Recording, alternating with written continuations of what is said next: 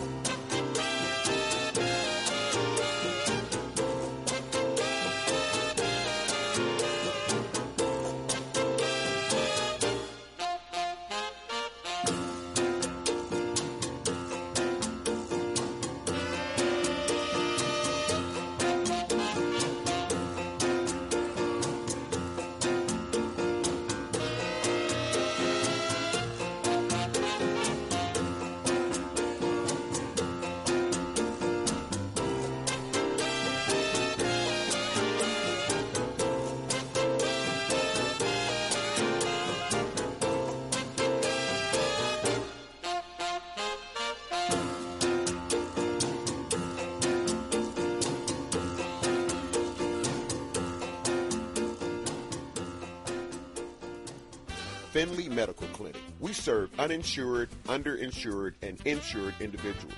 Open Monday through Thursday from 9 a.m. to 5 p.m. Urgent Care Clinic Friday and Saturday from 10 a.m. to 5 p.m. Call for an appointment at 414-988-3079. Finley Medical Clinic is accepting new patients. Vaccines and screenings for uninsured, underinsured, and insured. Located at 10721 West Capitol Drive, Suite 110. Call our office for an appointment today at 414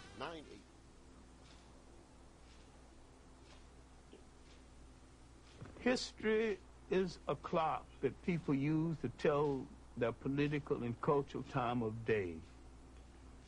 It is also a compass that people use to find themselves on the map of human geography. History tells of people where they have been and what they have been, where they are and what they are. Most important, history tells a people where they still must go, what they still must be. The relationship of history to the people is the same as the relationship. You are listening to Black Reality Think Tank with host Dr. William Rogers on Time for an Awakening Media, part of the Black Talk Radio Network. For podcasting or live program scheduling, hit them up at timeforanawakening at gmail.com. Hotep and greetings, my brothers and sisters. Welcome to the Black Reality Think Tank. I am your host, Dr. William Rogers. So happy that you are here this evening with us.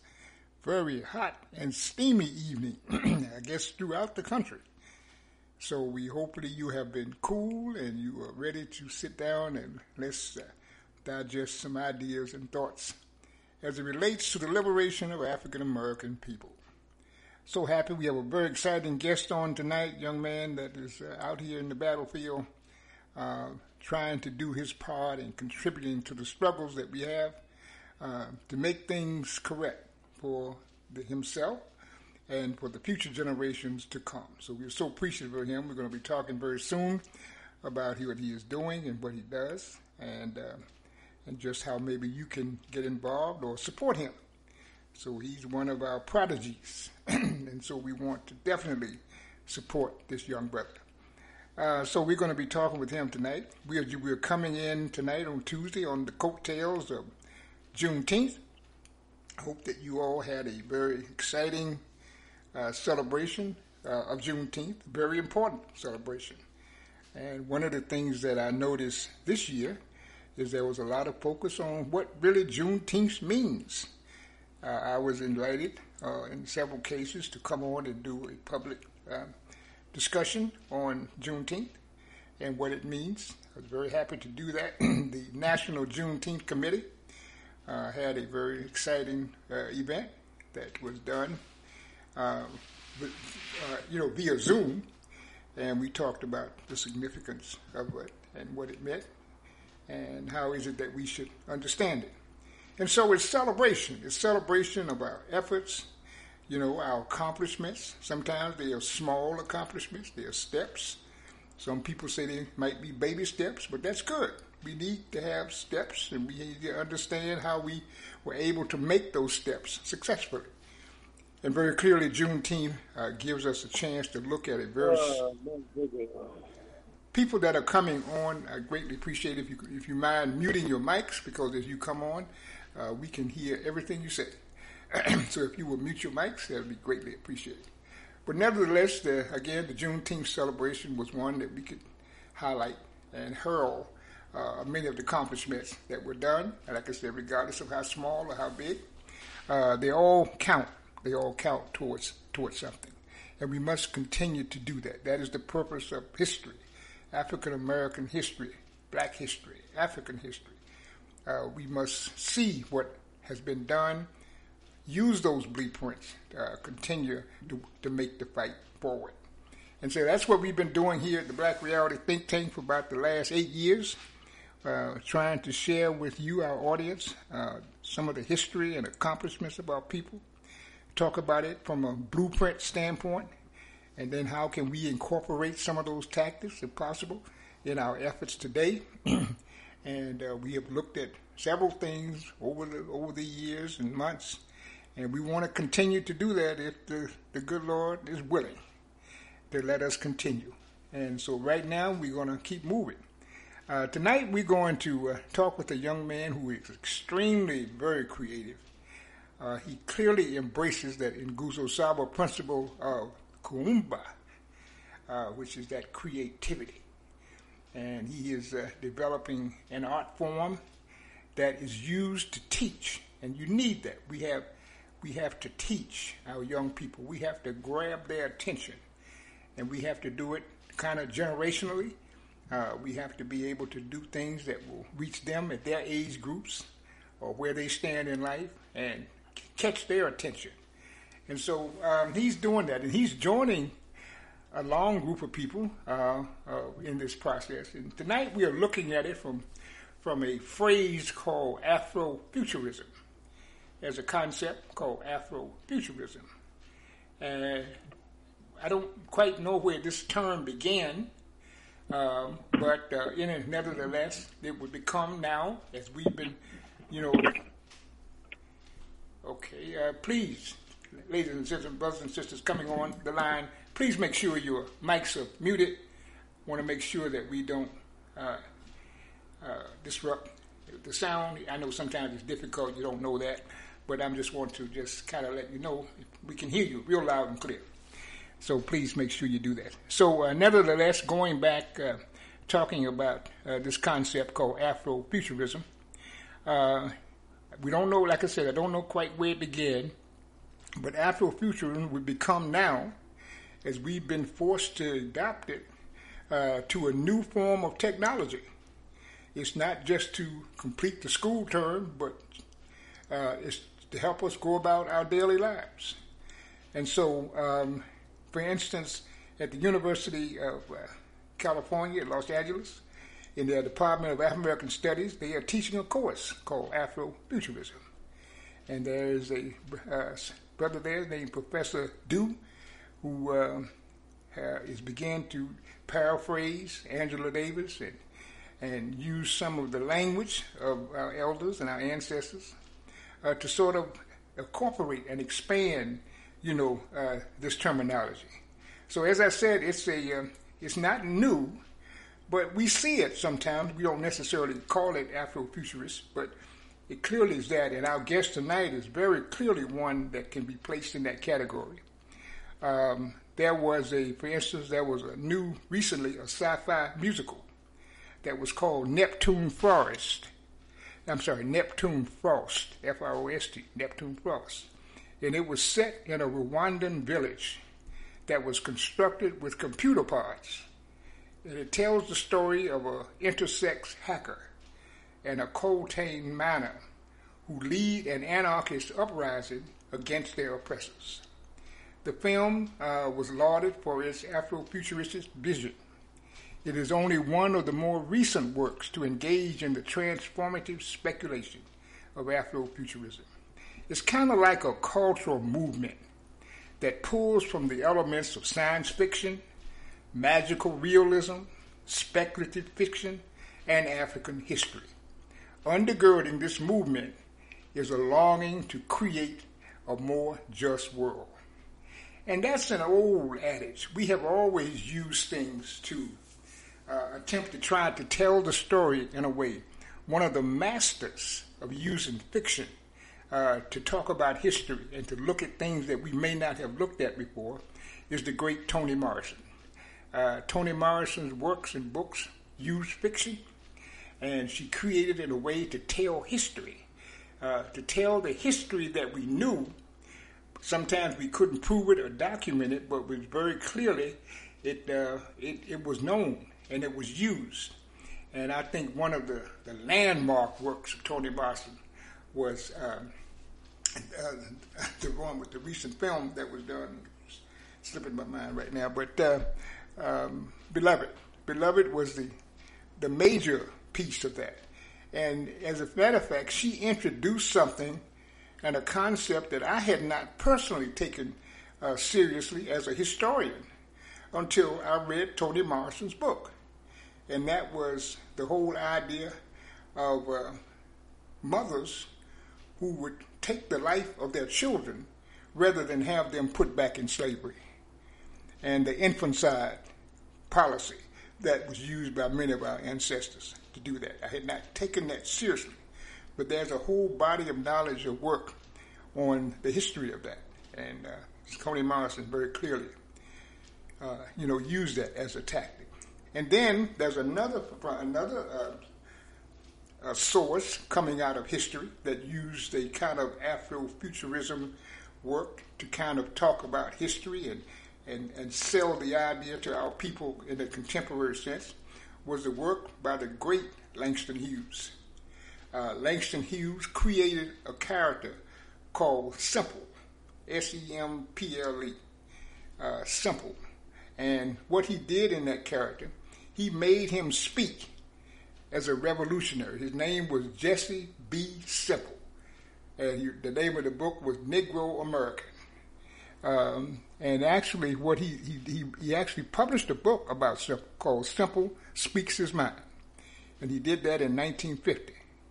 And then he wrote another book called Simple Takes a Wife.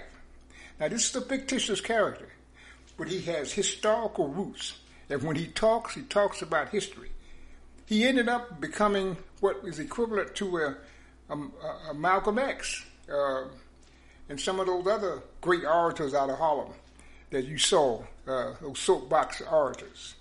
Uh, that was Jesse B. Semple. And Hughes pulled Jesse together around 1940, in the 1940s. And he was talking about, and he was an uneducated man from Harlem.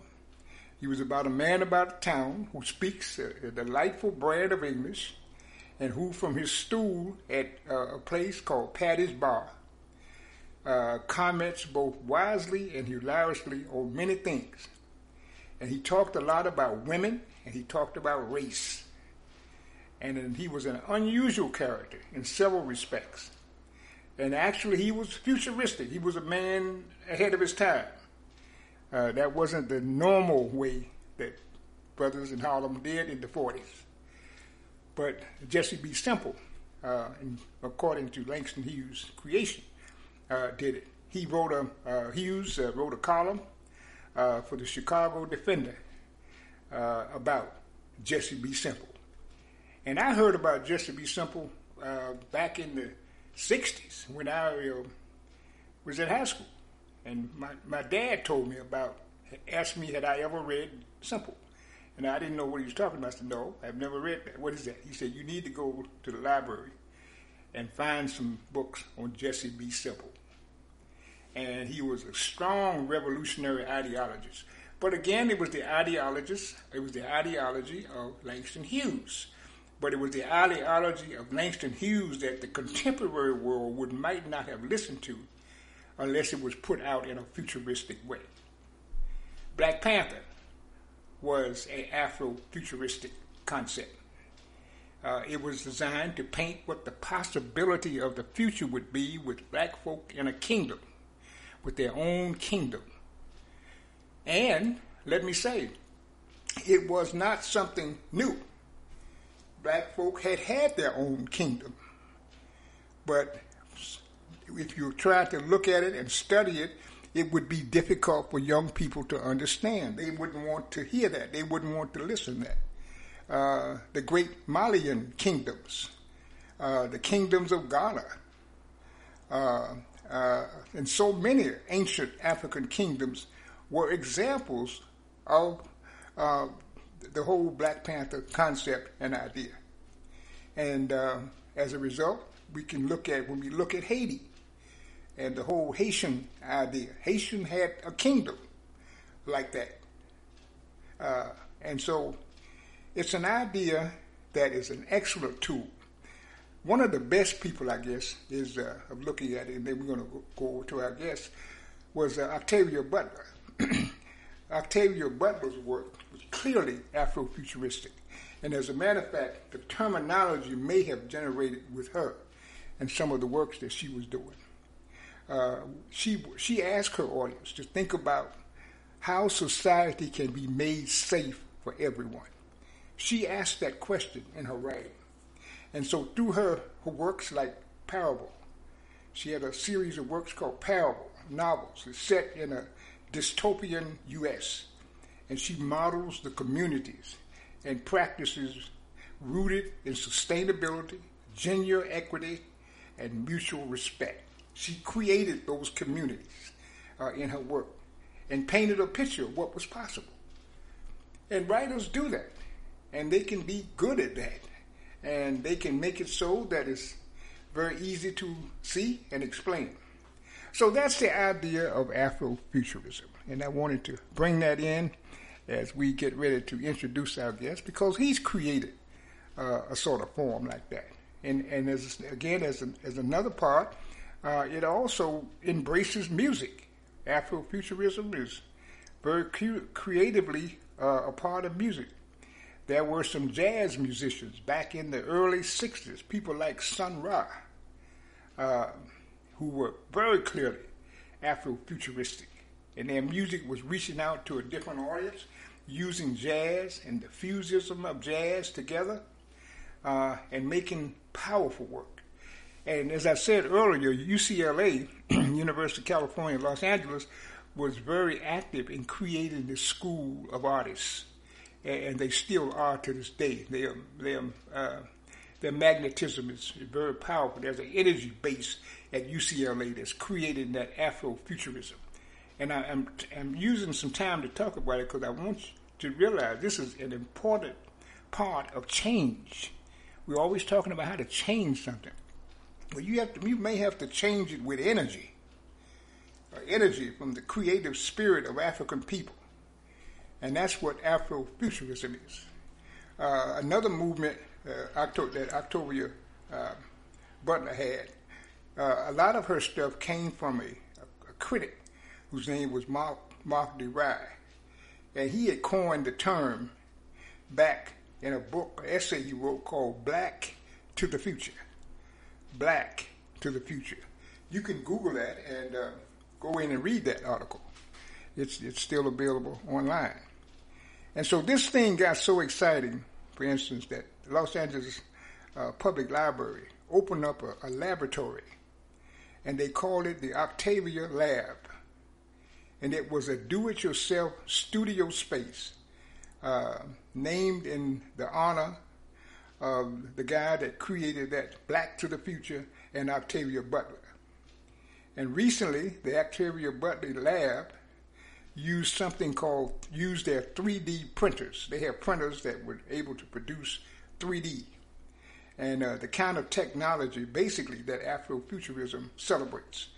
And so to produce personal protective equipment for health care workers so they actually applied that into a practical sense. And so these are the kinds of things that Afrofuturism can do.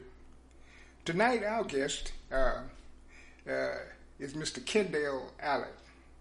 Uh, he is uh, from Milwaukee, Wisconsin. And uh, Brother Kendale has uh, created a, um, a cartoon series, but he's done it electronically and I'm going to let him tell you about it. This cartoon series talks about history, talks about the slave trade, so that my little grandson, that's six or seven, uh, will will pay attention to it. Uh, and I watch them and how they how they look at cartoons and what cartoons mean uh, to them. Uh, they can tell a story for young people in that way and uh, he has created it uh, a series, and he, it is available. It is now currently um, on uh, YouTube, and uh, he's going to go places with this.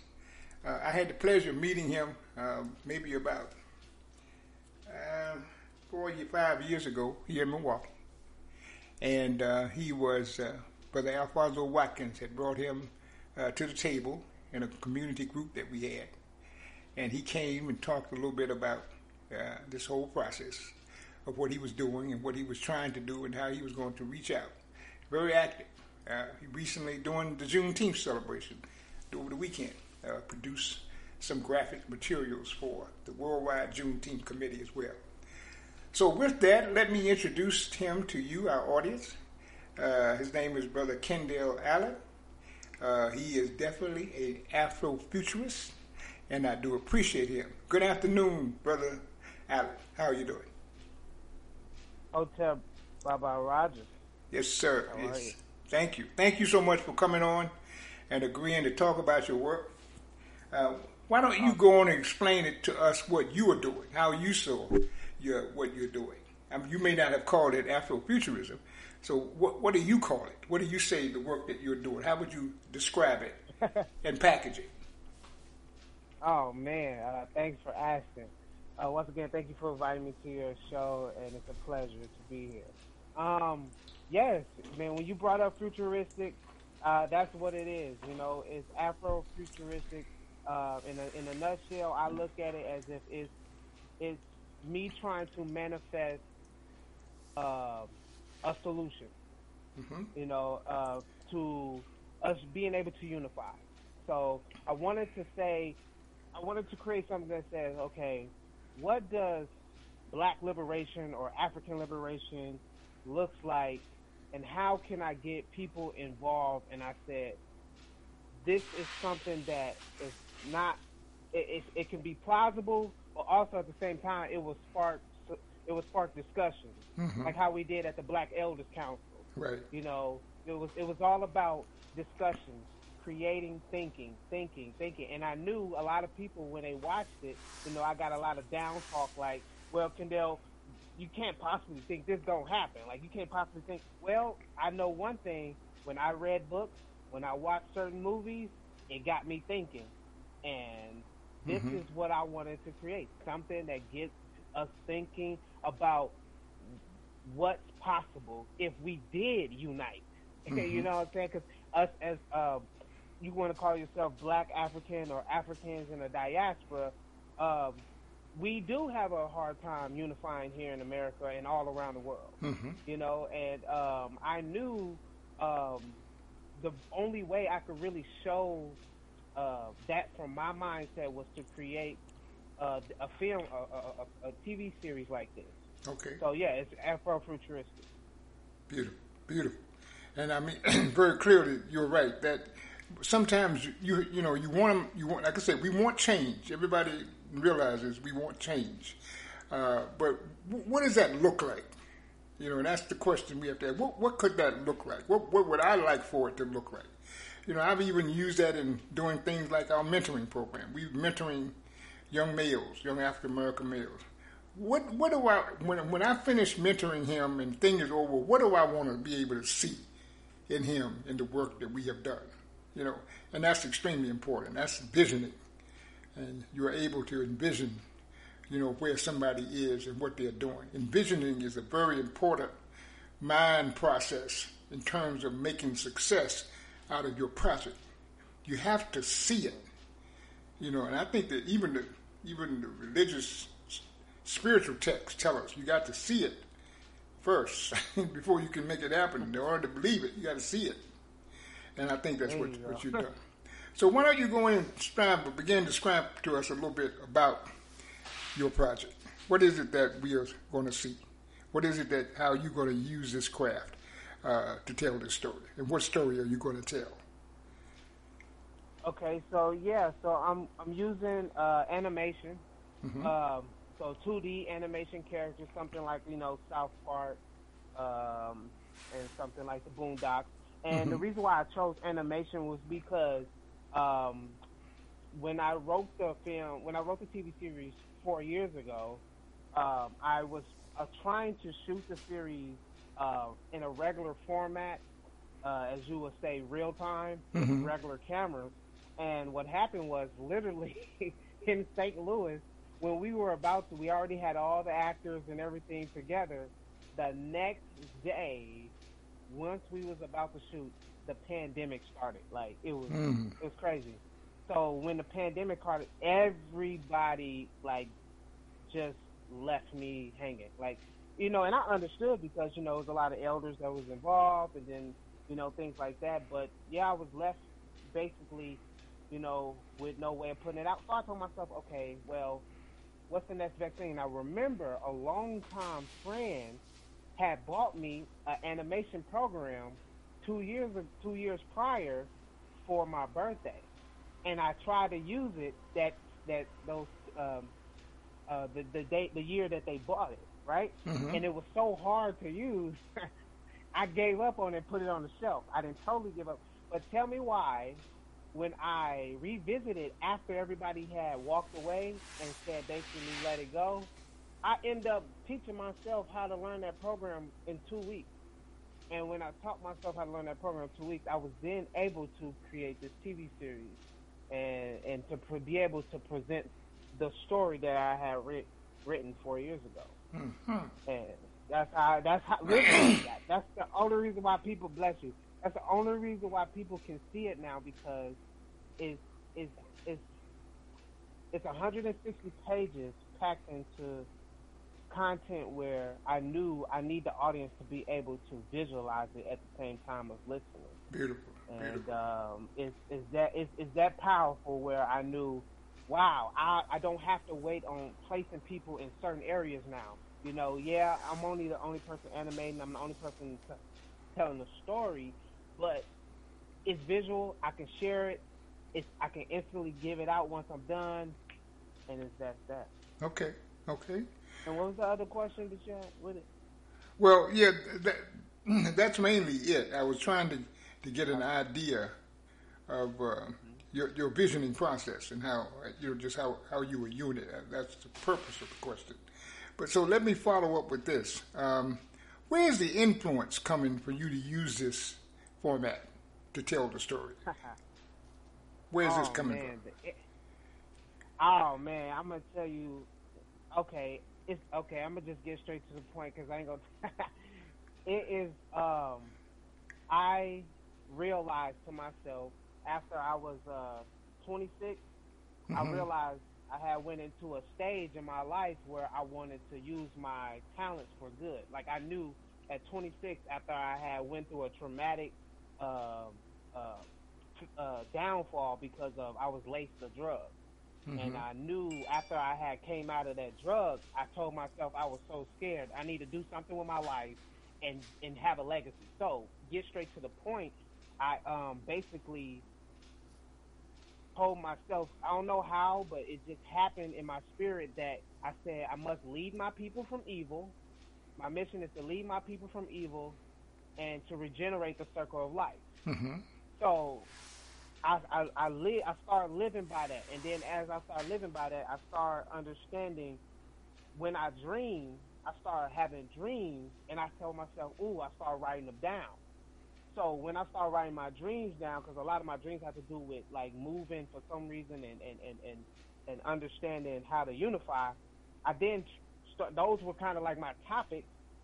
So literally after that, I started creating what's what's in my heart. I literally didn't read books to do what I did. I, it came out of me, and mm. uh, I didn't. Re- yeah, I was guided by my spirit to do it. Like um, a lot of the knowledge that's in the TV series.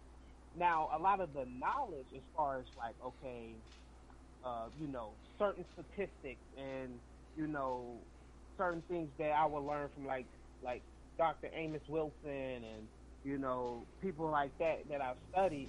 Uh, there's a lot of that information in there. Mm-hmm. But as far mm-hmm. as like the influence to create a content that's solution based and that can make create um, conversations and discussions that can lead to a more broader solution where it's it's more like my goal was to basically use the talents I have here to unite us Africans in Africa mm-hmm. and get them to think like, oh wow, he's talking about us from over in America. Mm-hmm. He really want us to do this. Like so that was the influence, like to unify all of us.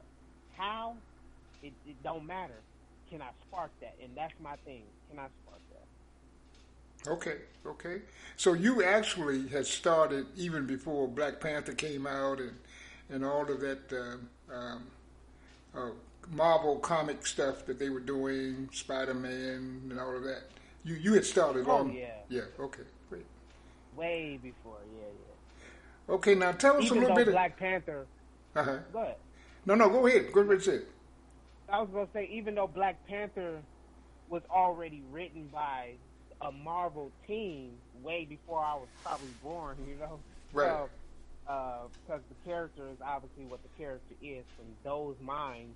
I knew when I went to go see the Black Panther mm-hmm. that the Black Panther um, was uh, definitely an eye opener to you know to unify so many blacks to come see a movie of majority all black characters in a like a, a superheroistic unifying way mm-hmm. and I um but I knew um I'm not going to compete with them. I don't want to compete with them, but I did know one thing. I knew the goal is solution on the way of how how much uh, like real realistic can we be when it comes to solution though? Mm-hmm. Like as far as steps, mm-hmm. like what steps? Because right now, like I said, the brothers and sisters in Africa, you know, and the brothers and sisters in the diaspora, it's it's to the point where it's like you always hear, oh, African people don't like African Americans, and then it's like I know there's there's there's so much of that going over it going around. It's like we must I must create something where it's like, listen, we need to put that to the side. He say, she say. It's time for us to unify and get on board with these other ethnicities who are dominating the world when it comes to uh, you know wealth, uh, creations, and uh, and being able to unify when it comes to tragic moments. Okay, okay, okay, okay. Let's talk a little bit about the storyline that you're using uh, to tell the story. Uh, do you have a central character? Um, yeah. Tell so. Tell us a little bit about that. Okay, the central, the central character name is Dale, which is my nickname, Dale. Okay. And his name is actually Dale Golden in the film TV series. And Dale is a normal kid who basically wants change. His mama is a Christian. He uh, is not.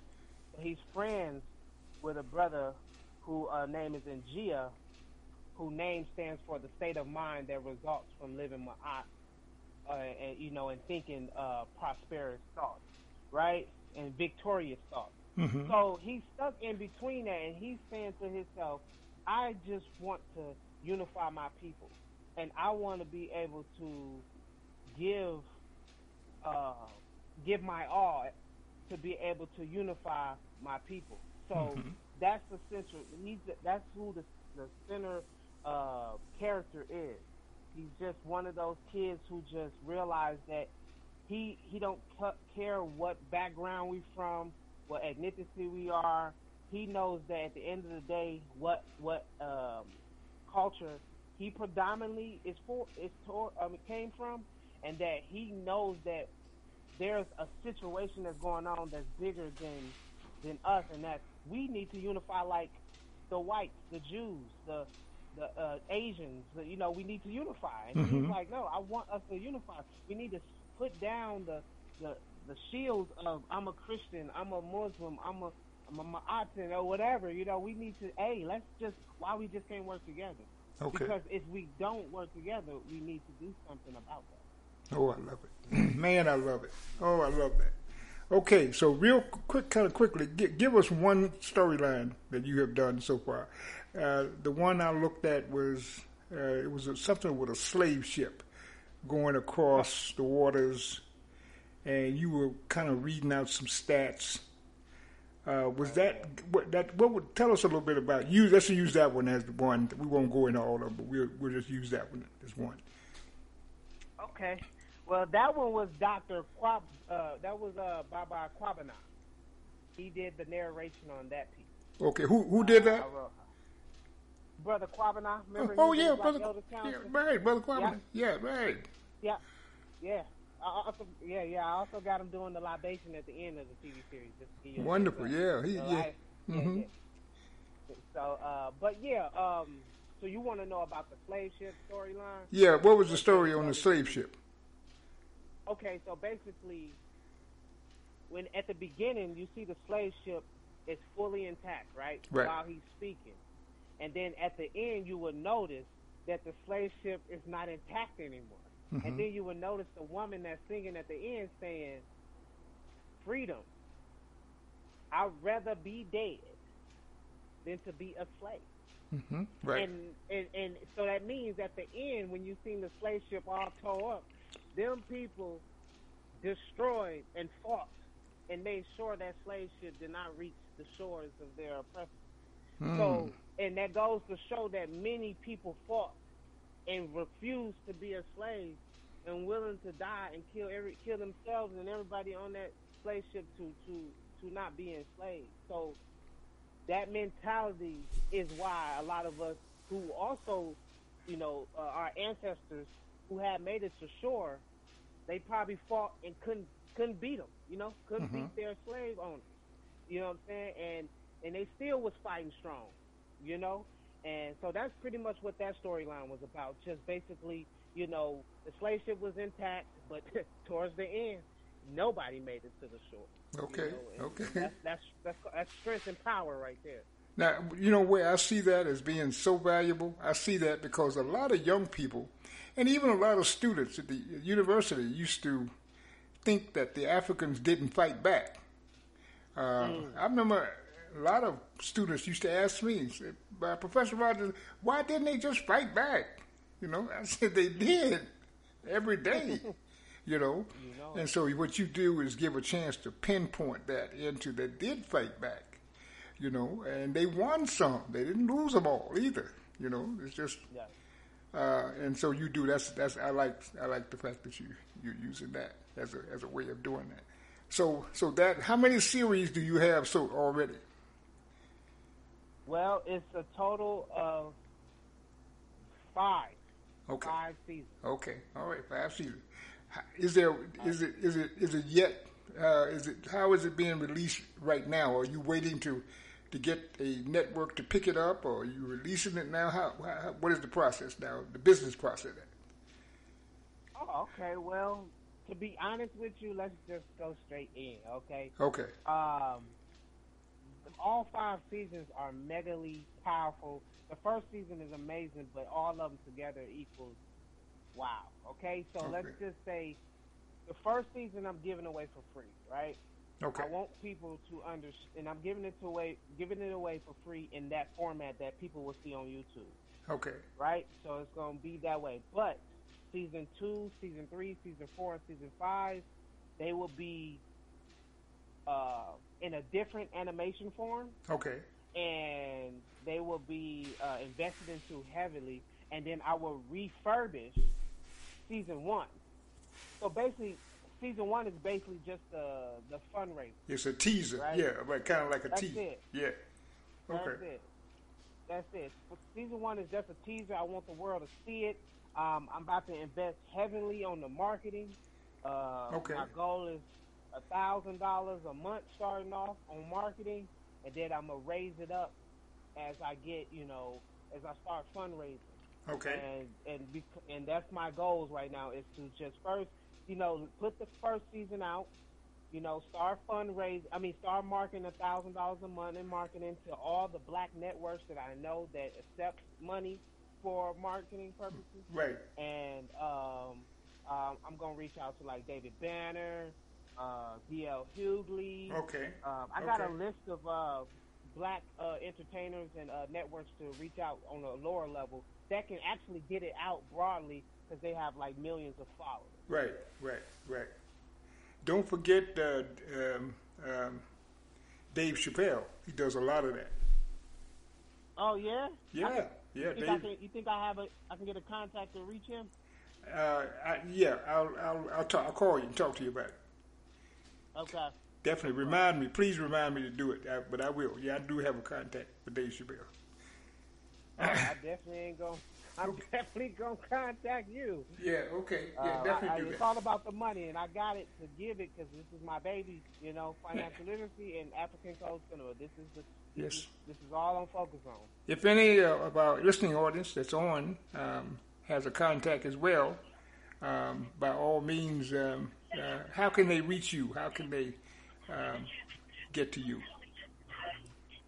Oh, okay. So my email is uh, super s u p e r k as in kind. So super k videos with an s at gmail.com. So that's super k videos at gmail.com. I could be reached there, and, and we could go forward with any type of conversation that's appropriate. Yeah. Okay. Now, if they want to look at a sample of your, work, how can they do that? Oh, okay, yeah. So if they want to check out the, I'll be releasing all my episodes, the first season episodes, um, on my YouTube channel, and you can type in my YouTube uh, channel uh, as Super K Videos. So that's S U P E R K Videos with an S, um, and you'll you'll see it. Um, I have a little uh, spaceship looking uh, person on the. Uh, the profile. But other than that, you'll see Super K videos, and you'll be able to find me right then and there. Okay, okay. Now, what what do you hope? Uh, what is your goal and objective? I mean, and I mean some of that's uh, already apparent that what you know what your goal is and objective. But what specifically would you like to be able to see happen uh, from your your your work here uh, that you can that you that's tangible? What what would you like to see that's tangible uh, from the results of this? Man, tangible. Um, Well, I can say this. Um, honestly, tangible, I would say I would like to see more of our of Africans in the diaspora Uh-huh. and Africans in Africa unite more. So being able to go over and be, to Africa and unite and you know things like that. Like I don't, I think that's as deep as I could get with it because as far as I could easily say money, you know. Okay. But I know my my goal is deeper. It's it's a it's a legacy. So Okay. I need for I want to see our people really pick this up and just unify. Okay. And I think they can get it once I put once they see all five seasons. I, I think once they see the first season, they'll truly get it. But they'll, yeah, five seasons, I understand. Now, if somebody who's listening now uh, say, "Well, oh man, I'd like to help that brother out," what what what is uh, outside of just donating money? And I know you want them to donate money too, but outside of that, is there other things that they can do to help uh, in terms of uh, moving this project forward? I mean, you want them to donate. That's why I'm not saying that they shouldn't donate, but but what else? Oh man, oh yes, um, just you know, being able to sh- share it, you know, sharing the, the episode, you know, being able to, you know, uh, just being able to, you know, push it, you know, because I'm do I, I've been so locked in on the computer just creating. Right. I've never been the I've never been the type to be in the light. I've never been the type to be in the light as far as like in front of the cameras and things like that. I always been like a low key person, but I know that in order for me to do what I'm doing, I have to be not only the face of my work, but I also it takes unity, you know, to take action at this moment and, and in this progress at this time. Uh, so I, I do need help with you know sharing this content and, and you know getting it to people, whether it's connect, you know, to brothers and sisters who uh, can help push it further, you know, um, and that's pretty much what I would say. Just sharing it and you know and reaching out to me to you know if they have any connections or things like that because my goal, ooh, just because you're bringing that up, like my goal is to have a research team, like like how we did with the Black Council. Uh, uh, council. Right. I really want to like my goal is to have a research team because I know once I raise the funds to really produce all you know the episodes uh, efficiently. I, before I start putting the films out and refurbishing them, I would like to then have a a, a, a, a research team and a think tank team, right, to be able to, hey, how can we make this episode way better? Okay, No. good. That's good. Advisory, sort of like an advisory board. Yeah, that's that's good. Yeah, you definitely need that. my- I would love it. You definitely need that. Now, um, can schools? Um, I mean, it's not anything in here that's uh, the content rated X or anything like that. Could could schools benefit? You think from this?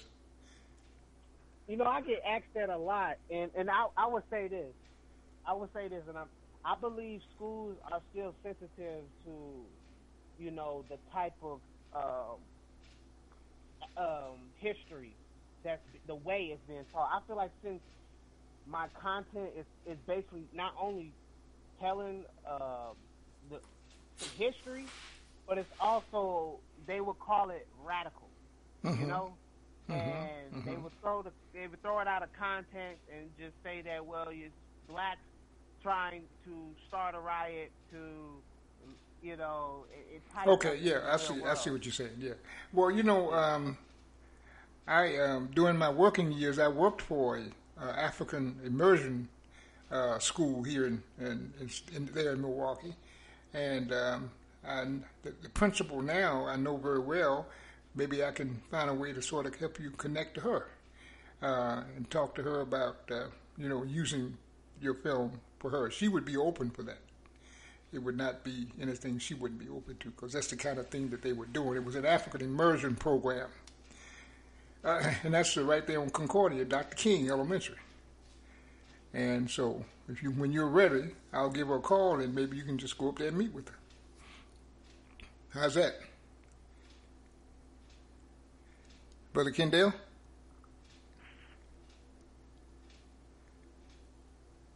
Brother Kendale, he might have got. Yeah, I would love to. No, I'm sorry. Yeah, I would love to. My phone had went out. I'm sorry. Okay, yeah. All right. So yeah, yeah. Let's uh, let's let's look at that. We'll talk about that later and do that. Okay. Uh, before we go to the top of the hour, because I want to go to our audience see if they uh, have some things that they might want to put. Um, tell us a little bit about the what does it cost to produce something like this? I mean, I don't want to get too much into your business, but but I just would be interested. Is this a a very expensive venture? Yeah, I know you got to have got to have the software and the studios and the computers and all that stuff. No, actually, well, I, let, let me. I'm gonna break it down like this, and I'm gonna keep it very simple. Okay. Now, since I'm the animator Mhm. and I am the and I am the writer, all it only thing it, it costed me was I had my nine hundred dollar desktop. Okay. And um, I bought the program for about like a hundred and eighty bucks, Okay. and it took me two weeks to learn. So pretty much, it only costed me time. Okay. It only costed me time of uh it took me probably like like I said, four years to write it. And I and I and the only reason why it took me four years to write it was because I didn't want to just write from my head. I wanted to make sure it was a lot of data in it, you know, Mhm. that you could look at.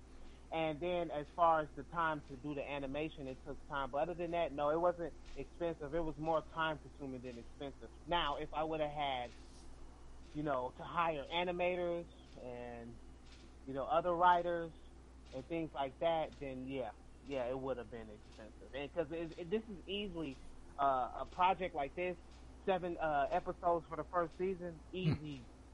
I could say uh, easy two hundred, three hundred thousand dollars from the way that I'm doing it. Mm-hmm. mm-hmm. Okay. Easy, it's just easy.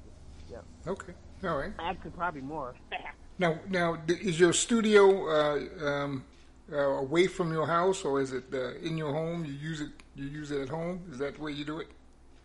Yep, yep. Studios in my house. Yep. Oh, okay, right. hmm Yeah. So I know you sent me a picture of some uh, your work, and I noticed that you definitely got some pretty decent material in there. You know, equi- equipment, and that's good. That's great. Yeah, this is a this is a dynamic project concept to get through.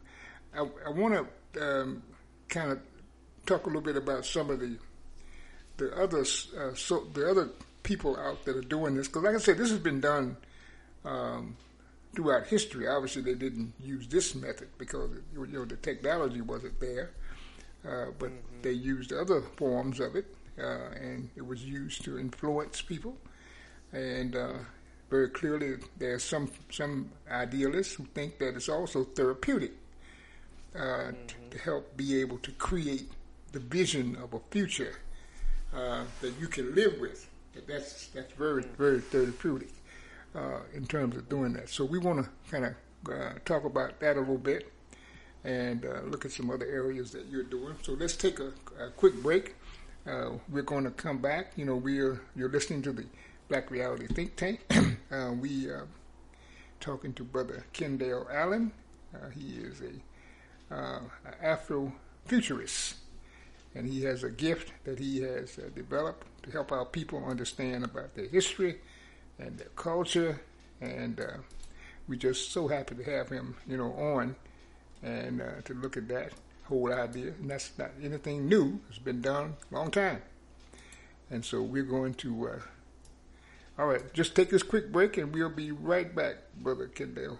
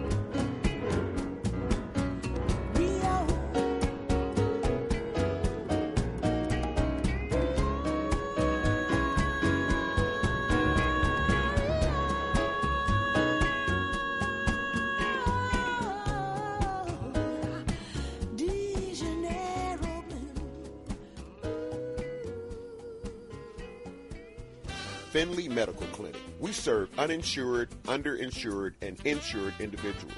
Open Monday through Thursday from 9 a.m. to 5 p.m. Urgent Care Clinic Friday and Saturday from 10 a.m. to 5 p.m. Call for an appointment at 414-988-3079. Finley Medical Clinic is accepting new patients. Vaccines and screenings for uninsured, underinsured, and insured. Located at 10721 West Capitol Drive, Suite 110. Call our office for an appointment today at You are oh listening to Black Reality Think Tank with host Dr. William Rogers on Time for an Awakening Media, part of the Black Talk Radio Network.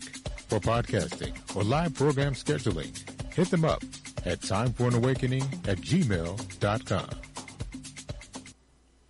Thank you, my sisters and brothers. We are back. We are talking with Mr. Brother Kendale Allen, who is an Afrofuturist artist, and he has created a series, a cartoon series, uh, to help young people understand the history, culture, and what the world would look like if we decided to build liberation and work for change in our community. And so he's been giving us a background view of what that work is like and look at the whole idea of Afrofuturism. I remember actually, like I said, a lot of times, I mean, the coin, the phrase Afrofuturism is new, uh, but the concept is old. And I remember, uh, even as a young man, there were a lot of Afrofuturistic uh, things that were coming at us, and a lot of it was based on um, uh, music, a lot, a lot from music. I think one of my first introductions, I guess, of something that we could consider Afrofuturistic was I remember going to Madison Square Garden to a concert back in the 70s, and I was young, and saw this spaceship coming out of the ceiling of Madison Square Garden and landing on the stage. And this brother came out with these big uh, knee high boots on uh, by the name of George Clinton called Funkadelic, the funk. you know, and I, I mean, it blew me out of the water. Everybody, when he stepped out of that spaceship, the whole audience just went up screaming. Uh, that was Afrofuturism. And I mean, obviously, like I said, you didn't call it that. But George Clinton and the concept of the mothership on stage, this was back around 1979, 8, 6, or somewhere in there. I know my good friend, brother Herbie White's out there in the audience. I know he remembers George Clinton back in those days. And it wasn't just that it was symbolic of Afrofuturism, because like I said, the name wasn't even out there then. But Clinton, what he did, he dared to go there and he turned his uh, narrative into an embodied experience for our people. A spaceship that flies over my head and blows psychotechnics. Uh, and then all of a sudden he exits and I'm transported to a world of sci fi black champions. So it's that too. It's daring.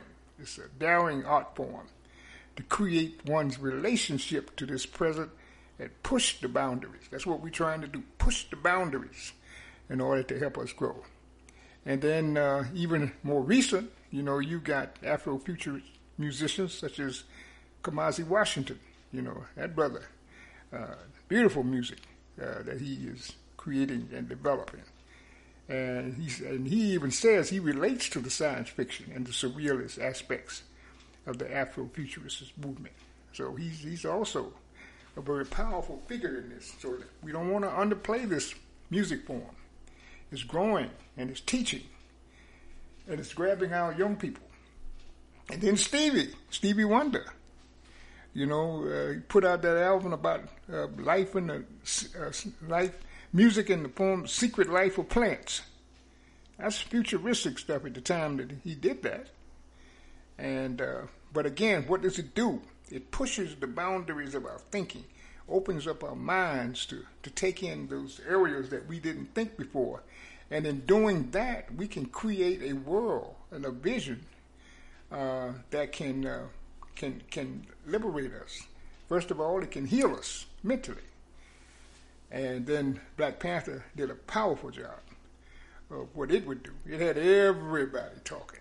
I mean, everybody was dealing with the the impact of, of all of this. And again, it's a, it's dealing with a future without limits, and that's when Octavia Butler and a lot of the work she's doing uh, is doing the same thing. And then they say that there are some hip hop folks now uh, that you know are doing things like that, like the group like the Roots, are sort of Afrofuturistic. And so uh, Brother Kendale is joining that group, those folks like that, and he's coming in with his work. Uh, Brother Kendale, what is the name of your series? Um, since it's not fully uh, being released. Fully, okay. fully. I'm only just releasing the episode, uh, the, the, season one. Okay. I'm not revealing the name yet, okay. but it's a powerful. it's okay. a powerful no, name. We're good. We're good. So right now it's just African Code. Okay. Okay. All right. So let's go over here, brother Lush. What you got to say about this young brother? You got any encouraging words for him? good good evening, uh, Doc Rogers, and good evening, Brother Kendale. It's a pleasure to hear you. Yes. Um, I'm curious to know, with regards to how do you develop characters um, for those of us who are elders, right? Um, to to kind of put into your um, your storyline at all. Um, you know, when I think of futuristic uh, Afrofuturism, um, I'm thinking uh, uh, the only group that would tap into that, right, would be that group that would do it, that would be doing anime, um, or those kinds and types of of, of uh, characters that the young folks would identify. I'm just curious to know how would you develop uh, characters for elders to start to gravitate towards your kind and type of work? That's a good Um, question.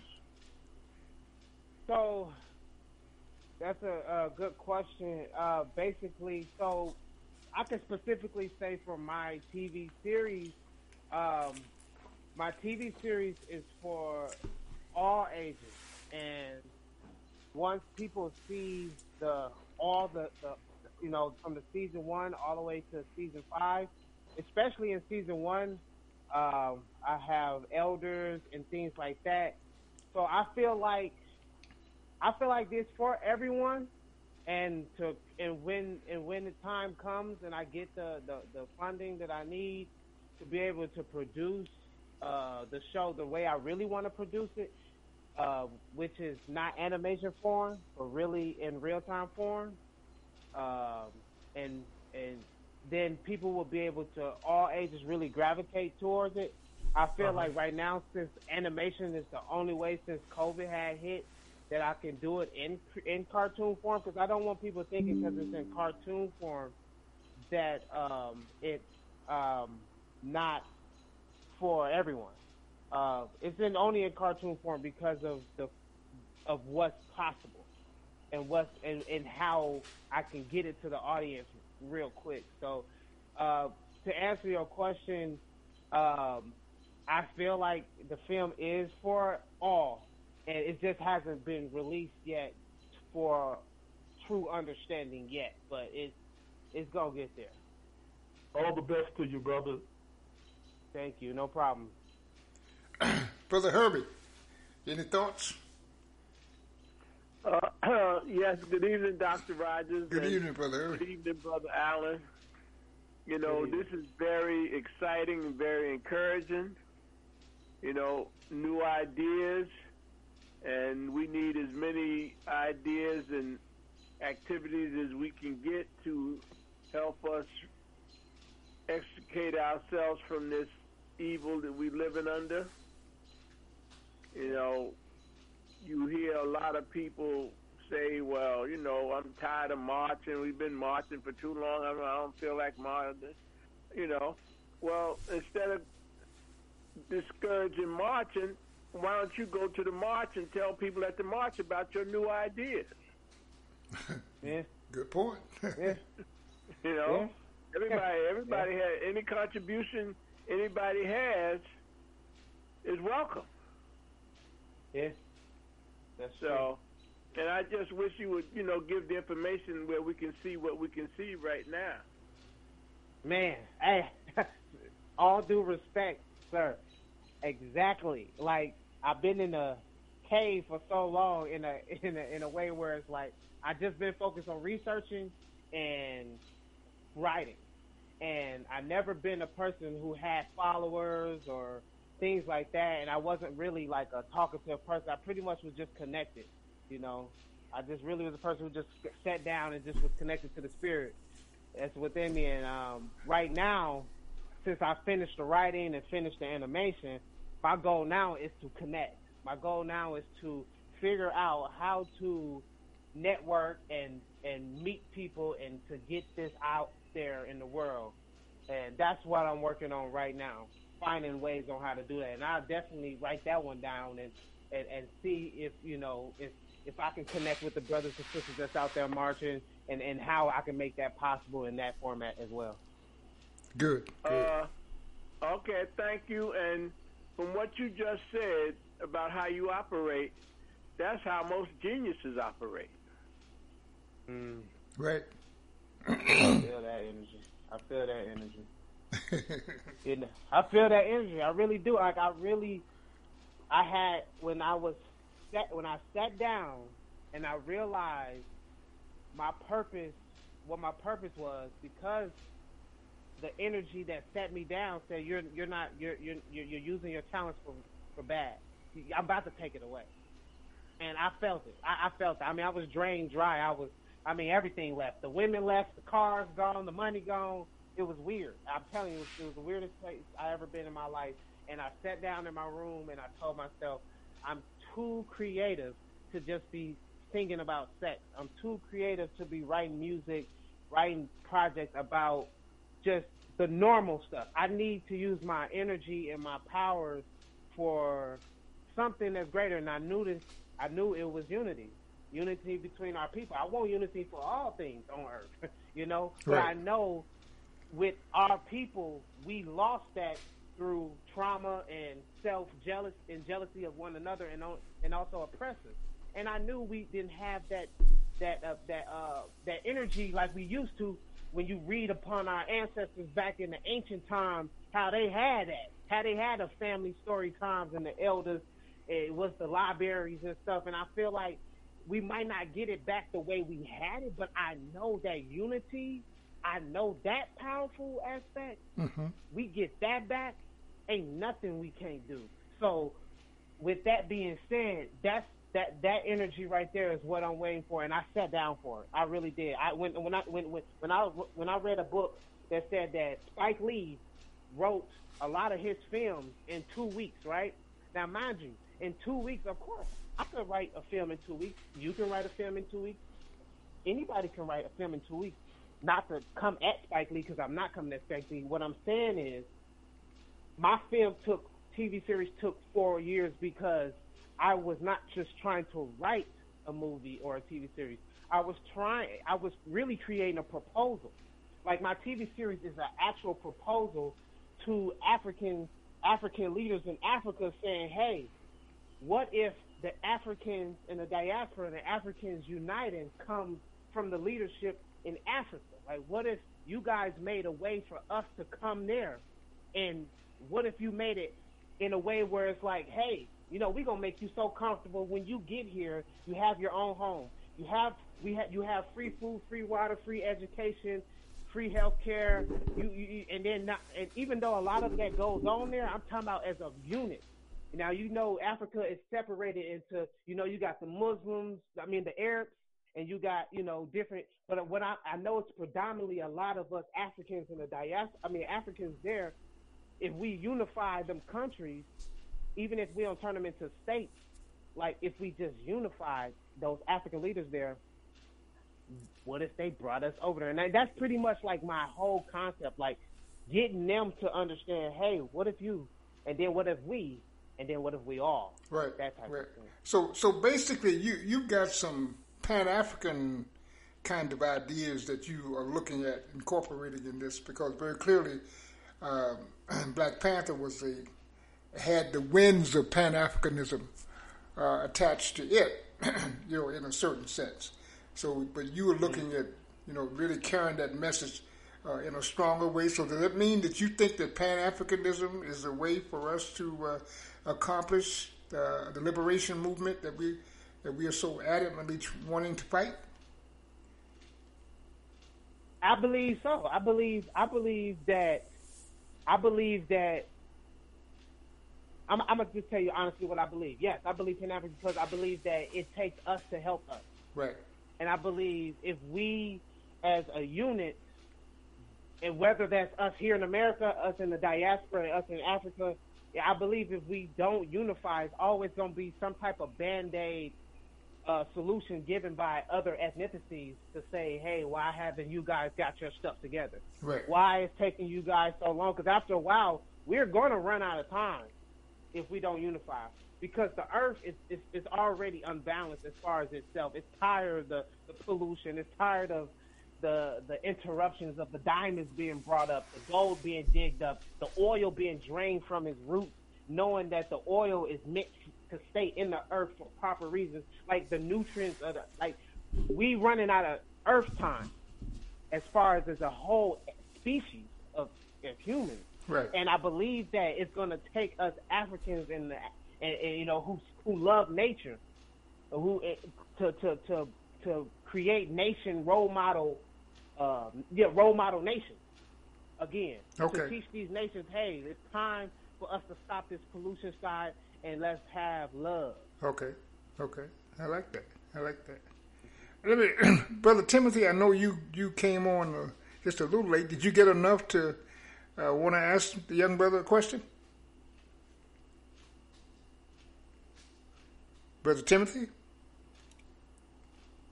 Okay, all right. I guess you were that. But okay, now let me ask you this, uh, brother Kendale. We are talking to for those who have just joined us. We're talking to uh, brother Kendale Allen. he is a young uh, Afro-futuristic filmmaker, and he has just created a, a, uh series of films, cartoons, to use to teach young people African American history and culture.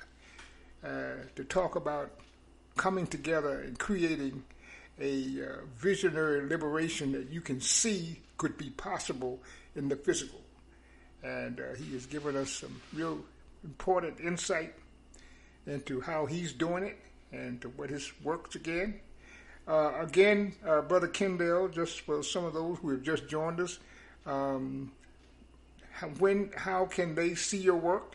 Uh, you can tell us a little bit about how they can reach out to you and uh, do you have a website um, that you have, have created that talks about all of this, or just how can someone uh, look up your information and if they want to reach out to you? Oh yeah, no problem. Yeah, uh, you can reach me at super s u p e r k as in kind, so super k videos with an s at gmail.com. and then you can watch the content. The first season will all the episodes for the first season will be released on YouTube. You just type in YouTube in the search bar Super K Videos all together. So that's Super K Videos at Gmail dot. I mean, I'm sorry, Super K Videos, and you'll see you'll see uh, my uh, profile for YouTube. When would that So be? When- do you have a time? When would that happen? Oh, already uploaded the first episode already on Super uh, K Videos uh, YouTube. Okay, So good. People can go see that right now. Okay, great. And that's the first first series of. Uh, First episode. No, just the first episode. First I'm episode. releasing the episode every two weeks. Okay, good, good, very good. And we are talking to him um, uh, about his work. Let me ask you something. You, uh, you know, and if, if you don't want to say, you can you can tell me that. I just wanted to ask in terms of comparing, um, you know, what our youth are doing and, and who our youth are and what is it that we're trying to understand. What is, what is your age? I'm 33. Okay, all right. You, yeah, young man. Okay, fine, good. Let me ask you, uh, uh, Kendale. Um you know, as you look into our world, what did you see as the number one uh, challenge uh, for our people in terms of making a physical liberation happen? What is one of the things that you see that that sort of blocks things that you would like to see change? You know what? The honest truth is, I believe we do teach the. I do believe we practice the each one teach one. So that's that's not a problem. Right. It's the it's the lifting each other up physically. You know, like really putting each other on. I feel like it's too many black millionaires and black thou- and black thousandaires in this world and we still haven't been able to connect the black dollar, right? To be able to say, you know, we can unify and know that we can survive off the black dollar. And I feel like I believe like the energy is just not there in that aspect, you know, and it's hard to tap into it because I tried. I'm not saying I tried like I lived my whole life and I still ain't got time to go to try to figure out who's next. To, but I'm not t- looking for like handouts, things like that. I'm talking about as far as like it's a lot of competition out here when it comes to being accidentally put in a competition or like I was talking to the kids today at, at River uh, North Division High School. I was telling the kids at camp, it's a lot of jealousy goes on between us each other and we don't even know each other. You know, and Right. I feel like we need to know how to just reach out to each other and say, "Hey, you know, you got something good going on. How can I help?" You know, even if it ain't giving a dollar, even if it's just sharing the work, even if it's like, or, or you know, even if you got a dollar to spare and the person really got some good work and you Mhm. believe in it, here you go. Like I believe that's what we're missing because, like I said, that that mentality of the you know that brotherhood and that sisterhood is kind of getting shadowed by, you know, uh, you know who look better or who can do this and who can do that, and who want to do it first. And it's not everyone because I don't like putting everybody in one basket. It's, it's a it's some great people out here who reach out in a heartbeat to push others as hard as they push themselves, and I'm one of those people. Okay. And I always told myself, once I get established as that type of uh, in that type of position to be able to reach out, I want to do it uh, and be a role model at it, just like there's other role models out there doing it. Okay, that's excellent. And you know your your age, which is the reason why I ask, uh, your age is critical right now because when you look back at our ancestors, uh, a lot of them were in your age range. Martin Luther King, when he was doing all the work that he was doing, Malcolm X, Huey Newton, Stokely Carmichael, uh, all of that group that we know that were liberation fighters who were out there. They were in your age range and uh, they were visionaries, and uh, they were they were carrying out the fight. They weren't afraid, uh, and they they knew the challenge. And that's why I ask you, what is the challenge? And I'm so glad you said what you did, because you are surely right. There's just too much uh, hating on each other. We hate each other. Uh, because you do something and I don't do it, or I do it and you didn't do it, or you, somebody asked me to do it and they didn't ask you to do it, uh, you, you hate on them. And then you go out and you talk about them behind their back and you say negative things that destroys their, their ability to move forward, and it, and it is killing us. As Uh, a unit. And it has it has been doing it for a while. It just didn't start. And a lot of that is the source of some of these killings that we see. I think Yes. uh, brother I see brother West on the phone and I know he some of these killings that happen in Atlanta. Uh, stupid stuff. I was just reading one uh, today where this uh, group of women got together and went up to some house in and out in one of the uh, the counties and shot the house up because her ex girlfriend was in there with her new girlfriend, and, and she went in there and shot the whole house up, killed the girl, uh, and, and now she's gonna. I think they gave her like seventy five years, so her life is gone. And her And now family, nobody gets a girl. now nobody gets her. And now the family is upset. They said that was too much time. And they want Too much people to get together and fight that that's too much time that she was treated unfairly in the court. You know, it's that kind of stuff. I'm, and that's just one of many. But she took her life. Yeah. Yeah. She I'm took a life. That's that's the deal. Uh, Brother Timothy, I see you pop back on. You want to add something to the conversation? Did you hear enough of it to talk? Brother Timothy? You might have your mic muted. I don't know. okay, Brother West. Yes, sir. How Uh, you doing, Doc? Fine, I'm doing great, man. Hey, Got a young uh, brother. I- got I a young got- brother on here that's a visionary. And he's a Yes, film. sir. Well, I, I, I got some news for him, man. Go to a seed at the table. The seed, S E E D, seed at the table. That's something like a, a, a Shark Tank where some brothers got together. They got an investment fund. So if you need, if you come up with your idea, you can pitch your idea to them, and you can get some investors to uh, a financial project, and vice versa. If somebody else uh, want to uh, be invested in, in somebody like my brother, you can be investors. investor. You can be investors, or you can be a recipient. And, and to my man Timothy, that that's that's our frac, Kappa Alpha Psi. Okay, about ten brothers got together and came up with it's called a seed at the table. Okay. S E E D, seed at the table. Just go to that website, Doc. I sent it to uh, Ocean I sent it to her, so because uh, but that's that's positive news, my brother. Okay. Just go to that website and, and, and, and put his information in, and he'll get some investors, man. Right. I love it. Did you get him that? Did you get that, brother appreciated. Kendale? Yes, I did. I wrote that down as he was talking. So Oh. that that's what I'm talking about. Appreciate the, the, the feedback and the, and the information. I Right. really truly appreciate that. Okay. Thank you, brother West. my brother. All right. Thank right you so on, much. Right on, right on. All right. Out to the people. Right on. Power to the people. All the people. You're right. Uh, we're talking to Brother Kendale Allen, who is a future Afro-futuristic filmmaker. Uh, he's written a series to teach uh, the community, not just young people, but the community, on the history and the liberation of our people uh, through cartoons and through uh, uh, a, a, a character story that's going to be airing on television uh, very soon. and so he's here with us.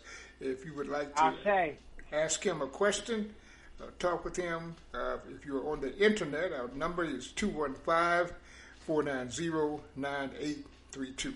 I repeat, 215 490 9832. And also, I would like to uh, let our audience know that we have other programs that are on this uh, format. Uh, we, on the uh, Time for an Awakening, we have uh, two other programs. We have uh, a program by the elders called the uh, Sankofa Council of Milwaukee that airs on Saturday from 6 to 8 p.m. Central Time. Uh, and that program is hosted by Dr. Jim Jeannie James. He's an MD.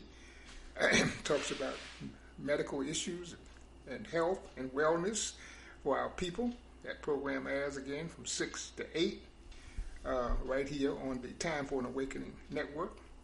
Uh, and then uh, we have uh, one Brother Oshiemi Adelabu that airs every Monday, Wednesday, and Friday called African Perspectives. And that program airs from 12 to 2. I'm sorry, from 10. I get, no, let me get it right. from 11 to 1 Eastern Time. 11 to 1 Eastern Time uh, on Time an Awakening Radio. And uh, he is uh, definitely very powerful, impact stories as well. Uh, and then on uh, Thursday, we have one that comes on Blog Talk uh, called um, Warrior's Way with Brother Quasi Craft. That program comes on at uh, 6 o'clock Central Time, 6 to 8 on Blog Talk Radio. You can go to the Black Reality Think Tank Facebook page and you can get the link and the topic uh, for today.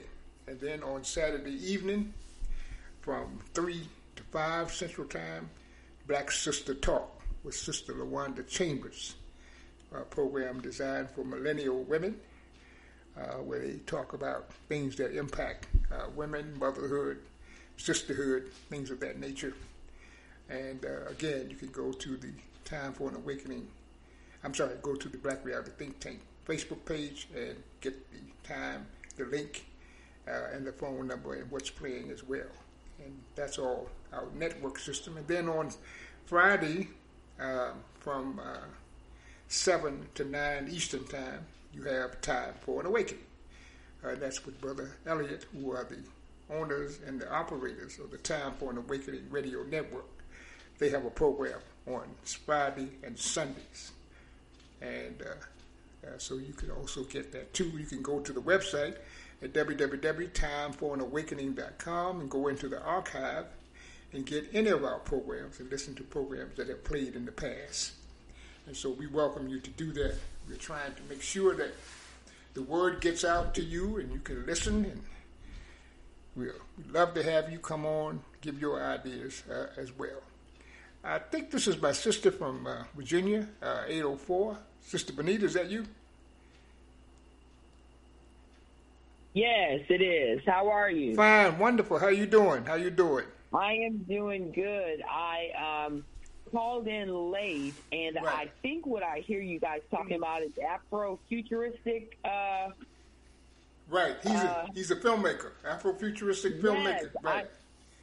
I I really believe that there is such a role for this because the more dynamic our questions are, the more we ch- we're going to have more dynamic answers and opportunities to engage on levels of problem solving and uh, futuristic things that we can do Right, that can actually lead to our liberation. So I think Afro um, futuristic art is such a uh, portal to begin to challenge us to go beyond just kind of these linear ideas and uh, motivate us to ha- to enter into thinking that is more multidimensional. So I think there's such a role uh, because it can help us shift um, our thinking.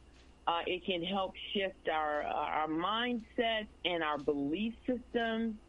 Um, can, it can also help us to open up to uh, perhaps uh, different value systems, but also uh, to go and um, critique uh, one another in such a way that we motivate one another because the question is so powerful and I think so that's what I like about Afro futuristic art Right. is that I, I believe it has such an important role uh, for our liberation because um, it has the power to uh, offer us that multi-dimensional thinking. So I appreciate the brother who is the filmmaker uh, for what uh, he's doing. I apologize that I got on late. So I hope I didn't defer too far from what was being discussed. Oh no, no, you're right on target. You're right on target. That's exactly what we're trying to do, and uh, we were not only that, but we were talking about it from a from the from the past. You know, we we had it. We've had our ancestors did this too. They did it as well. And when we opened the program, we talked about the great Langston Hughes. Uh, he used this as a technique and a character that he developed called Jesse B. Semple. Um, and Jesse B. Semple uh, was was a voice that Langston Hughes wanted to put out there with the ideas of getting people in Harlem and New York to expand their thinking. And uh, it was a powerful tool to use uh, in doing that. And this was Langston Hughes. It was Langston Hughes thinking, but he, he used Jesse B. Semple uh, to push it forward and he made him ordinary, and he made him an ordinary New Yorker, hard-working man. Uh, and they, you know, it was powerful, powerful to it. And then I mentioned earlier, I was introduced to Afrofuturism, didn't know what it was. The night that I went to uh, Madison Square Garden, so George Clinton step out of a spaceship, and I said, "Oh my goodness!" And I, it blew my mind, you know, when I did that. Brother White, did you go to that concert? Brother Herbie? Uh, no, I didn't. I didn't make it to uh, that concert, but I certainly know about George Clinton and Bootsy Collins. Yep. Oh man, you, that's real Afrofuturistic. you know, in, a lot of ways. And so, yeah, you're right, Sister Bonita. Uh, it is definitely mind expanding. It pushes the limits of our thinking, and we need to do that. You have to, you know, the mind is like a rubber band, and uh, and the more you put in there, the more it stretches it. And you can start out with a little bitty kind of little rubber band, and next thing you know, it's able to take in a whole bunch of stuff that can can change some things. And I think that's what we're trying to say here uh, about Afrofuturism. Uh, uh, Brother Kendale, what's what's in the future works for you? What are some things that you are looking at? You know, once you get this going and get it moving the way you like it, uh, what are some things that you're planning to expand and do? Oh, um, my goal is to uh, basically once it like you come out as far as like once it's all produced the way I want, like there's a final product for all. Right, and all you got you yeah you got this project moving, and you like you said you don't want to name it yet. Tell us the name yet, but once you got it moving, and you're you're you're pleased with the goal and objectives that you had set for it, then uh, what are you going to start looking at next? Oh man. Uh, well, it's time to take, you know, those uh, earnings and be. And uh, my goal is to move to Africa and to be able to, um, you know, really start that. Really be what I'm what I'm trying to produce uh, what I what I produce through the content. So basically, like my goal is to I got some friends down there in Africa, in Ghana, and I wanted to basically you know buy land. Okay. Uh, okay. You know, learn, be there, learn some things, and uh, you know, build the schools or something like that, and really try to connect with other brothers and sisters who already created pipelines from Africa to America or Africa to other uh, nations across the world to bring Africans in the diaspora to Africa, um, and not just to stay, but to visit or to stay, whichever one, and to really be able to say, hey, you know, this is what we need more of. This is what we need more of, and to be able to do that on a big level mm-hmm. because that's my goal is to do what I'm saying through this film, but in a way where I can do it by myself, but with connecting groups that's already connecting those dots. It's just not as proposed in my film, which is more. My film is more. Hey, we there already. All right. Okay. We got the the free education and all that stuff. You know, saying let's. So that's pretty much my my end goal is to and and just create keep creating content uh to of oh yeah and my main thing is to keep creating content that uh empowers our people and all other people uh, uh, but majority are people to uh get on track and be able to not fully like mean compete like let's be in co- competition with the, the you know the Europeans and the Russians and stuff nah but more like hey we're able to do it. You Mhm. know, we're able to say we unified enough to if we come if we if we if there if if you guys got oil and we got gold, like we're good. Like if if something happened to one of us, we're gonna take care of each other. Like we're not gonna let us you know, we're not just gonna look anymore when we get beat up anymore, or we're not just gonna take that anymore. We're gonna really say, you know what, hey, you know, they beating you up real bad over there. I, you, we don't mind you if you don't, if you want to, you can just come over here for a while. Mhm. You need a break, you know, you can come over here for a while. We already got you a house. You know, this Mhm. is what it's there for.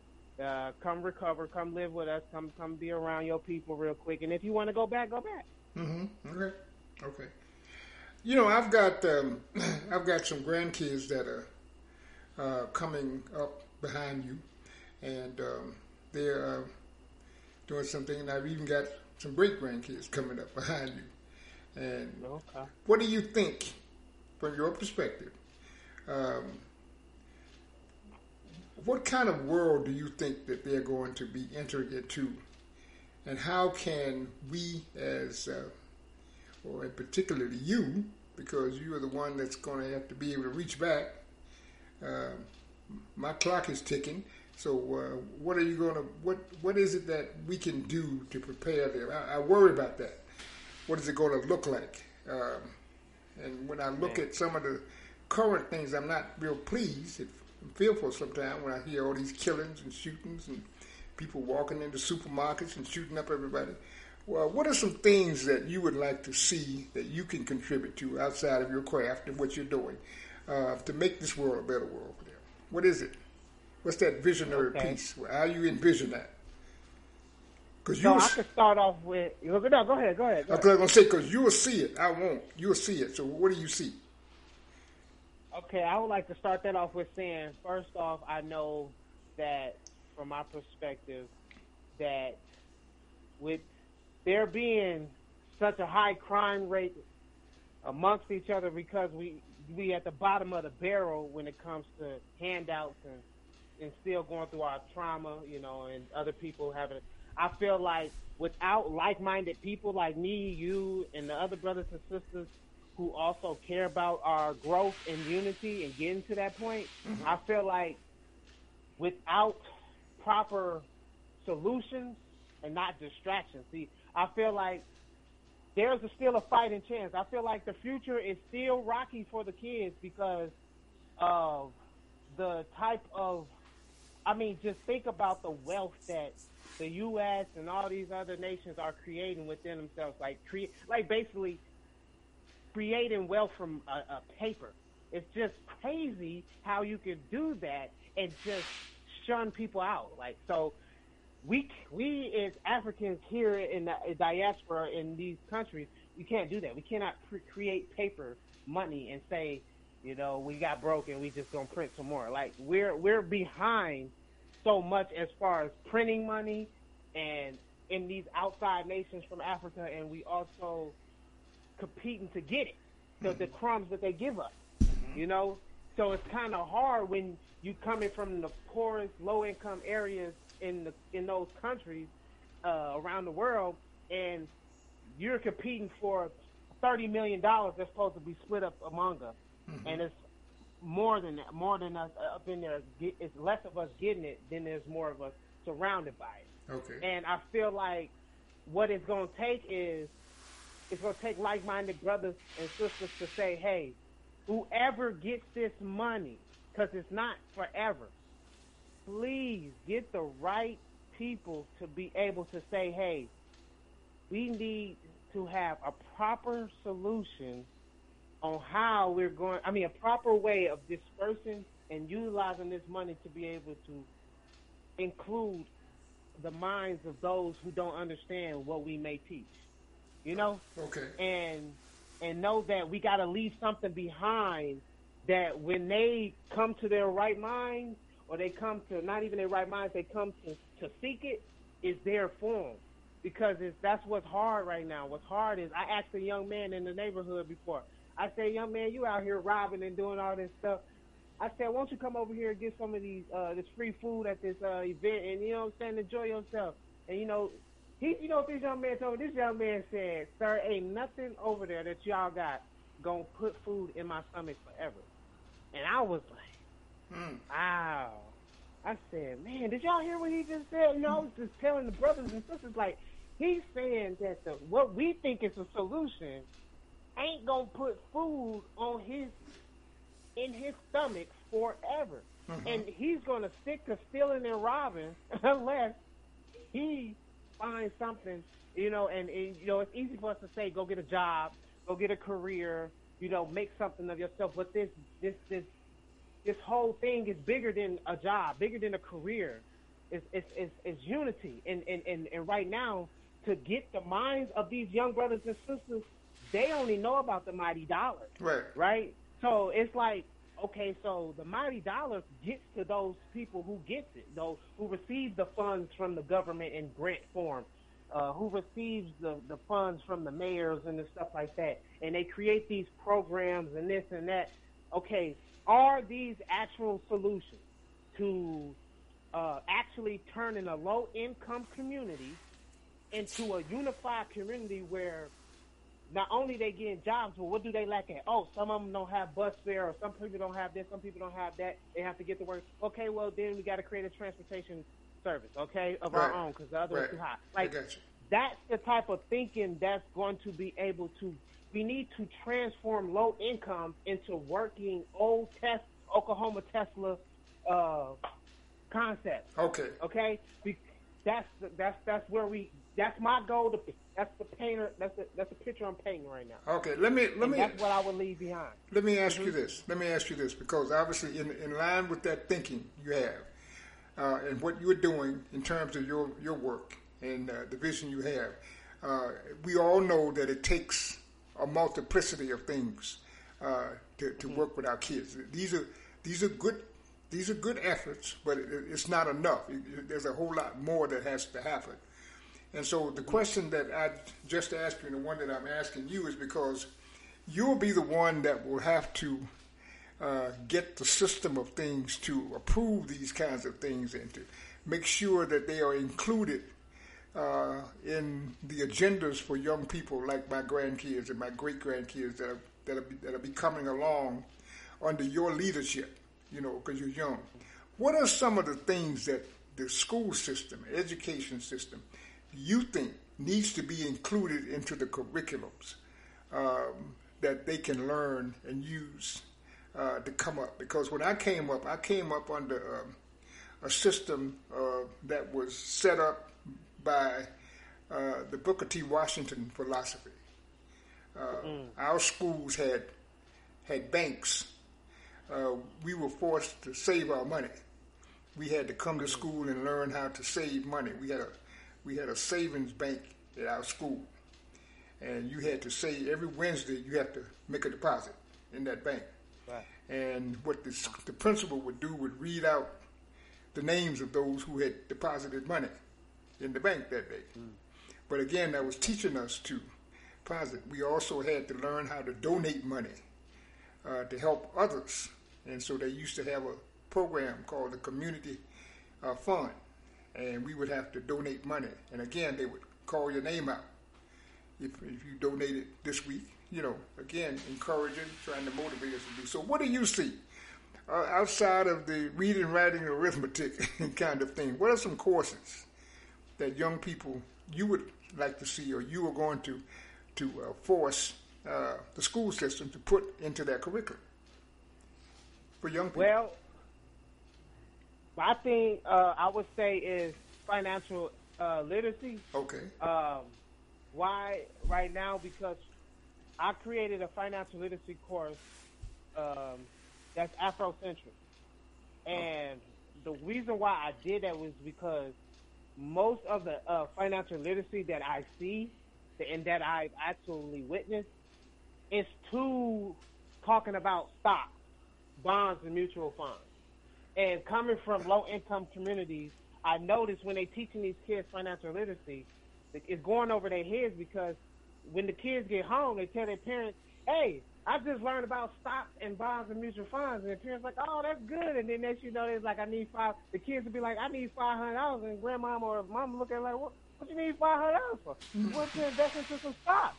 And grandma's like, "I'm not giving you no five hundred dollars. We got bills to pay." And so basically, my thing, what I'm saying is, they teach. You know, it's like to me, I feel like I don't know if they're doing it on purpose or people just don't understand, but you you I, my you have to put your mind at the level of where our people are more predominantly hurt at. That's the low income community. You cannot possibly think that we can actually talk about stocks right now when we don't have the money. Majority of us in low income do not have the money to invest in stocks. We need to start from the back. I mean, from the beginning. So, you know, separating our assets from our liabilities. We need to first get that straight away fast. So, um, I chose to create a financial literacy course that's for that's that, that helps low income people, whether you black, white, Puerto Rican. Hey, this is where we at right now. This is where you want to be. And then not only that, I also threw some some unity in there. okay, And hey, we need to be able to have financial investment bowls on each block. That means each block has some type of team captain who saves the block money. You know, it, of course, it's like, oh, well, who's going to do that? It's not even about who's going to do that. It's about if we put it out there and teach the kid, you know, that it can spark discussions on, well, can I wouldn't possibly do that, but I can see how it can work like this way. That's Right. that thinking. That's Right. that that's that conversation. That's that discussion. Because at the end of the day, it's powerful information and talks like that is what gets the low income communities to be unified. Okay. And that's all we need to be focused on is how do we unify the low incomes? If you going in there or we go into these school systems, they are boring these kids with just data, data, data, data, data, data, data, instead of actually saying, "Hey, I'm gonna, I'm gonna help raise you up." It it might not be now, but by the time you, you, you graduate from high school, you gonna have what it takes. You gonna take that, that, that credit score. You gonna get, you gonna write that business plan. You gonna go Okay. get that career, and then after you do that career, you're gonna have enough money to go get that loan from that bank to start your business. And all these people you connected with is going to help pitch in, whether that's buy from you or whether that's uh, help buy from you in a way whereas a cause like consumerish type of style, like or just invest. Okay. And that's what we need to make possible for the kids in the curriculum way in these low income communities. all right. So, so financial. Li- Question. Oh, okay, go right ahead. Um, uh, what your name, sir? I didn't catch your name. My, my name is Kendale Allen. Kendale, I want to just offer you a prompt. Um, you know, we were uh, in spurring their imagination, and this is not my theme, but it may be a prompt that you may can work with and develop. But I saw this black woman sitting Indian style who was pregnant, but her belly was the world, right? and on her head, she had the third eye of the pyramid. Mm. And what happened was these women realized that what would happen with their children if they could no longer hear or see the negativity that was implanted in their minds by images of television and whatever. So these women eventually begin to blind their children, but through an evolution, the children were born with a third eye, but to the natural, they were dumb and no, and they didn't know much. But when they were alone, they were creators and magicians, and they were creating all kind of um, uh, solutions, and it opens up a world that we could introduce to our children and say, "This is what you are capable of." If they did not have the out outside interference of the world. So if you think it's something you can work with, brother, I just felt impressed to share it with you. Um, as a prompt, and um, I think it could open up the imagination of our children, like they did with the Harry Potter books. You know what I'm saying? right. Where they, where they're talking about, you know, different um, solutions and using their imagination, and they're in this world where they're untouched and in, unscathed uh, by this racist system. I just don't like sharing that with you. I'm not a writer per se when it comes to fiction or whatever, but uh, I was that just dropped in my imagination, and I thought it could be a wonderful series that can encourage our children to read and have imagination. So I like that. I just like wanted that. to offer that to you. Yeah. Can I touch on that for like just 30 seconds? Yeah. That was powerful, okay? And and and, it's, and this is what I can do. I will be teaching at uh, North Division tomorrow, all through this week, seven weeks, right? I'm gonna use that in a way where it's gonna be an activity. You know, I'm gonna have the kids close their eyes, and I'm gonna have the kids trust each other, and and learn to think with their mind Mm. and understand where are you going mentally. What is you seeing in there? And what is you do you need to push out because this that you're using in front of you, your eyes, that's what you want. Right. What do you need? What do you need? And is you actually being still enough to actually even think it? So I want to understand deeply, deeply what is your feelings, and I want I want the kids to express that. And what they what they what they come out with, I'll be able to write something real cool. You know what I'm saying? So I like that you shared that. So I appreciate it. That's great. That's great. All right. Well, Brother Kendale, we've got a few minutes left. Uh, won't get into anything new. I want you to kind of wrap up stuff. Tell us one more time how they can anybody can reach out to you uh, if if they want to so desire. But just kind of wrap things up. Tell us where you're going, and then uh, give us how they, they can reach you again. Yeah, okay, my name is Kendale Allen. Uh, I got the first episode of my TV series, the first season out, uh, called African Code Cinema. It's on YouTube, so you can look at it on YouTube. The YouTube channel is Super K Videos. That's Super K is kind videos with an S at G. I mean, a, a Super K Videos, and then you can reach me at superkvideos at gmail.com. And right now, everything that I spoke to you guys about, or if you heard, is just the first season. The second uh, season, the third, fourth, fifth, they all have something powerful and different. So there's just a, I haven't spoke on anything about the second or the third or the fourth or the fifth. I'm telling you, it's it's I, I create for a reason to create something that's always brings something some uh, someone to understand something new. So everything we talked about is just the first season. The second season is so different. Okay. Okay. Uh, Brother Quasi, I didn't see you. I see you on the line now. Anything you want to say before we close? No, I was just listening, and uh, yeah, I wish I, I could be a student in, in that North Division, and I just thank you for all that you're doing. Uh, help out. Right. Thank you, brother. Oh, I appreciate you. Well, Brother Kendale, uh, thank you so much for coming on today and uh, telling us about your uh, your work and your vision and what you've already completed. Uh, I think you are you for having clearly on the right track. Clearly on the right track. And as uh, both uh, Sister Benita and I said, that Afrofusion um, uh, futurism is a powerful tool uh, to use. And as she mentioned, I, I, even forgot about that. The Harry Potter series, that's, that's not Afrofuturism, but it's futurism, uh, very clearly. Uh, talk about that and, and, the things that that does to expand young people's minds. Uh, and we think, a lot of us uh, that are now older and gone, we think back over the years as some of the things that forced us to expand our thinking about things.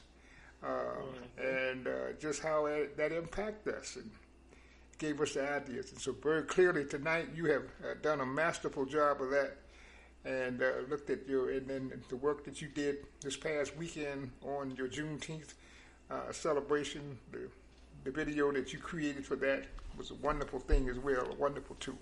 So thank you, my brother. Um, anything? Uh, remember, I'm going to reach out for that information on Dave Chappelle uh, for you. Um, and there's one other one I think that, might be helpful too. I don't, you know, I haven't talked to him in a long time, but um, that may very well be helpful in looking at uh, ways to promote what you have done. So thank you, my brother. Anything else you want to say before we shut it down? No. Um, thank you for having me. It's a pleasure always looking forward to staying in contact with you. I would love to come back on again. Oh yes, to, no uh, doubt talk about it. about the second season or the second episode. You know, whichever one. Okay. And let's just stay connected. Okay, beautiful. I love it. Take care of yourself now. Okay. Esa negrita que va caminando, esa negrita tiene su tumbao. Y cuando la gente la va mirando, ella baila de lado, negra